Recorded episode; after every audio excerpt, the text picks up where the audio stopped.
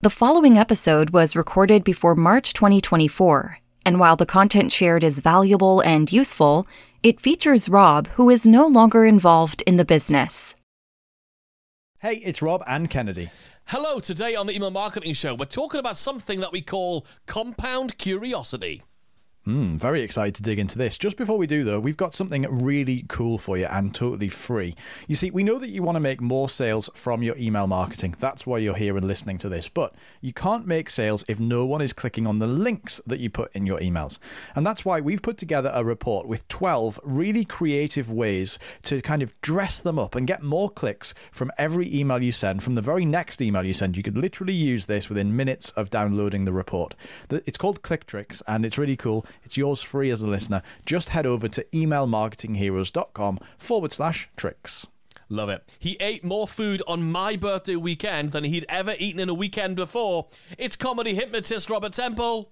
And he likes being in different places but doesn't enjoy traveling. It's psychological mind reader Kennedy.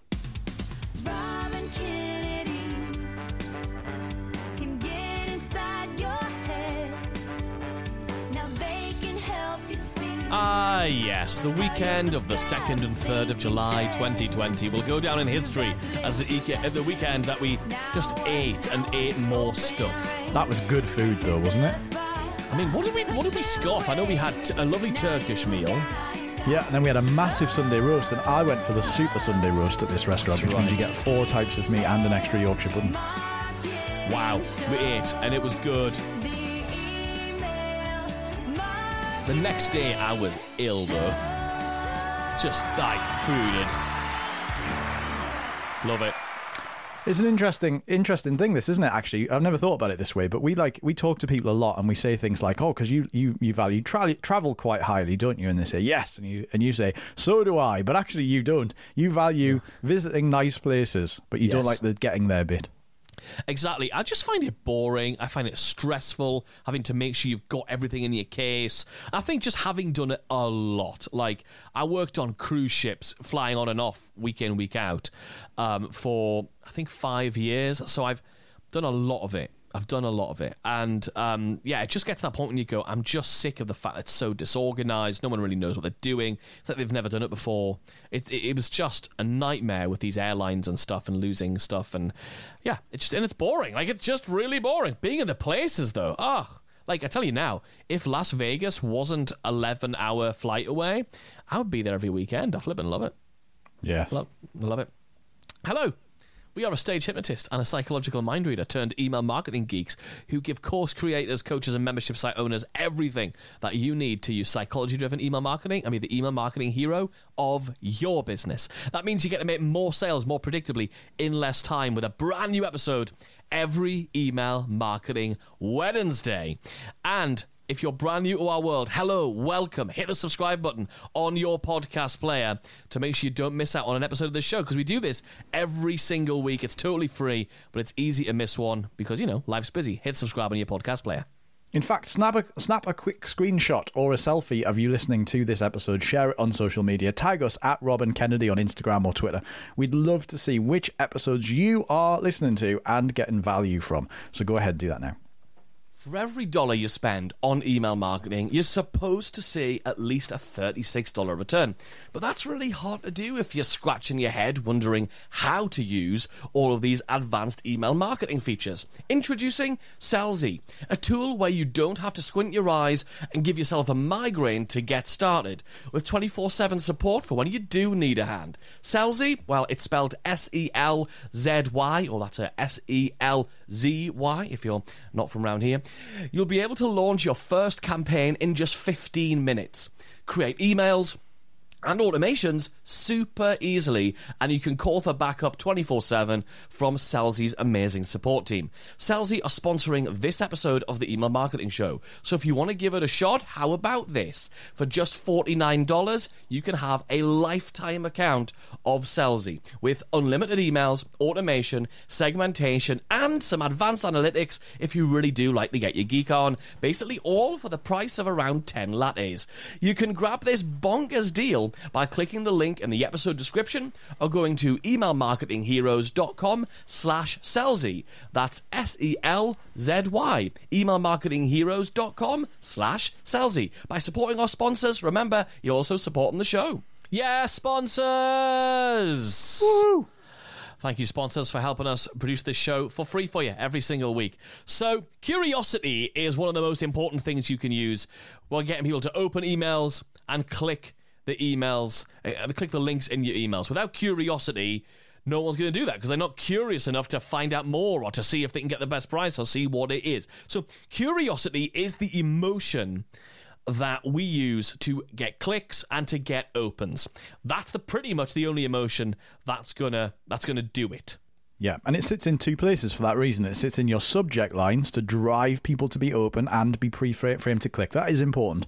One of the things we want to do is we always want to make sure that we are using something to get directly get the next action, but also inspire the potential action that's next. So your subject lines, you want to drive people to open and be pre-framed to click and find out what's going on. And your body copy of your emails is to drive people to click. That's the direct action, but also kind of be pre-framed to buy going forward. And so that's why we use curiosity a lot. I would say we probably use it in 80 or 90% of our subject lines, I would guess. And the specific type of curiosity we're going to talk about in a minute is something we use in maybe half of that, half of those, I would guess, something like that. Haven't measured it, haven't tracked it. Full disclosure, I'm just guessing, but I would guess it's probably somewhere around that sort of that sort of mark, right? So curiosity, the way that most people do it, is things like, I've got a video for you with, and then the benefit. The top three ways to do this. I've got a like if it was in your body copy, that's how it would be. Here's a video. I've made a video about this thing. It's going to help you too. Great. Ooh, what are those things? What are the three things? Compound curiosity is more like this. In this video, you'll learn benefit and wait until you see what Kennedy is wearing at 2 minutes 22 seconds. What you've got here is you've got one piece of curiosity added on top of another piece of curiosity. So it's I'm going to benefit from this, which is great. And we've talked about, I think it was last week, we talked about not always using benefits in your subject lines, for example. But benefits are important in copy, in the body copy, what's going to do for them. But then multiply it, compound that curiosity, compound that benefit with some additional curiosity, right? Now, look, you don't always have to use this, like Rob said. Like everything, you can definitely overuse it, right? So let's give you some examples of normal curiosity. So normal curiosity would be things like you're doing it wrong. People are going, oh, what am I doing wrong? What am I doing wrong? What is it? What, what am I doing wrong? That's normal curiosity. Another normal curiosity is the summer of 2002. Oh, what happened in 2002? What happened in the summer of 2002? Okay, so that's normal curiosity. You'll be like, I'm familiar with that. Let's look at some compound curiosity and then have a conversation around what it all means. Compound curiosity would be something like arguing with a guru. Real subject line that we sent out. Why is that compound curiosity? Well, who's the guru? That's what I want to know. And arguing. What are you arguing about? Did you win? Did they win? Where did you argue? There's a, a, compound of lots of pieces of curiosity going on there. Another piece of compound curiosity lessons from the milkman. Right? Another real subject line we really sent out. But what are these lessons? What did I learn? What are the lessons about? Will they help me? And from the milkman, what can I possibly learn from the milkman? So let's look at how we do this because it really, really is a powerful thing and it's subtle. So if we read out those four subject lines again, you're doing it wrong, the summer of 2002, both normal curiosity, and then arguing with a guru and lessons from the milkman, both compound curiosity. On the surface, they might not sound all that different. You might think, really, where's the, where is it? So as we've just said, it's because there's basically two elements. So here's how you do it: you want to have two elements of curiosity in the subject line or in the in the copy that you're writing, and usually these are going to be who and what or what and how. In other words, you're looking for two different questioning words to write into your subject lines. So it's going to be what happened and how that came about. So, for example, um, I got lessons from the milkman. You want to know how did, how did you get those lessons from the milkman, and are they you know are they relevant to me? And the other one is again who. So the, the milkman or the guru ha- uh, did something, and what happened. So what you're looking for is again just to create two different levels of what who, what who why where and how and what that does is it subconsciously gets under the skin of your subscribers to want to know more more desperately than they would if it was just a single curiosity thing And the key to making compound curiosity really work is by having the two different questioning words. So you couldn't. It's not going to be as effective if you've got two who's, right? if it was the milkman and the cowboy It doesn't add anything because it's like, okay, what did I learn from a milkman and a cowboy? That's two who's. Whereas if it's um, if it's a what and a who, or a when and a who, or a why and a who, or a how and a who, if you put two different questions, you end up they end up multiplying each other rather than just adding to each other. If it was two who's, the milkman and the and, and the and the yeah, if, if the subline was the milkman and the cowboy, you'd be like, right, what did they do together? That's only one question in people's minds. What you want is multiple questions going off in people's minds, which makes it a much it physically takes up more space in their mind, and they have to go and find out what's going on that to make any sense of this. You can also do this just by slight reframings of words too. So one of the subject lines that I sent out over the lockdown period was um, "What's in this box?" and the the word "this" was in capital letters, and that's an interesting way of using this too, because basically people want to know I don't know what is in the box, but they also want to know what box. Is there a picture of the box in the email? Are you going to tell me about the box? How do I know what the box is? There's like a double curiosity there as well. So there are a few different ways of implementing this. The simple one is to put two questioning words into it, like a, a who and a what, or a what and a how. And then the other way of doing it, as you get sort of further on with this, is just look for more things. So we always, as you know, we usually pull the story, the subject line that we're going to use from the story that we tell in the email.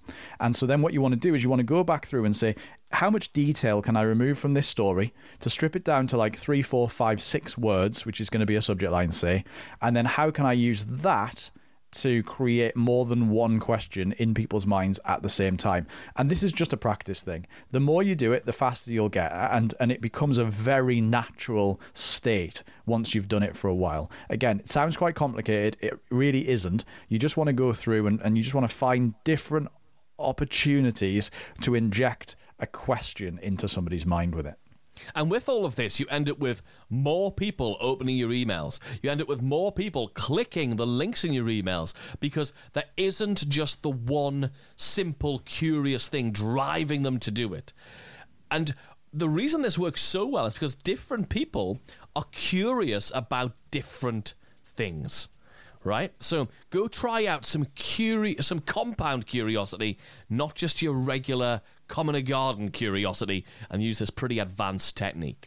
Yeah. If you want to check out our full kind of approach to creating great subject lines that actually don't just get opens and clicks, but they actually drive the sales as well, using stuff like this, if you want to create really psychologically impactful subject lines, but do it in a way that becomes very fluent for you, it becomes very natural for you, it doesn't require a lot of effort, and it doesn't rely on you resorting to dusty old formulas. You'll notice we don't give you subject line formulas in our subject line of the week, which we're going to come to in a second. We tell you what the subject lines are and then what the psychology behind creating those subject lines is. Um, so if you want to grab that, it's in our full course called Subject Lines That Drive Sales. It's actually included in your membership of the league. So go to theleaguemembership.com if you're not a member already. If you are, you can just log in and check it out uh, and start using it. Subject Lines That Drive Sales, go to theleaguemembership.com. And because we're really meta today, we're now going to this week's. Subject line of the week. Subject line of the week. Come on then.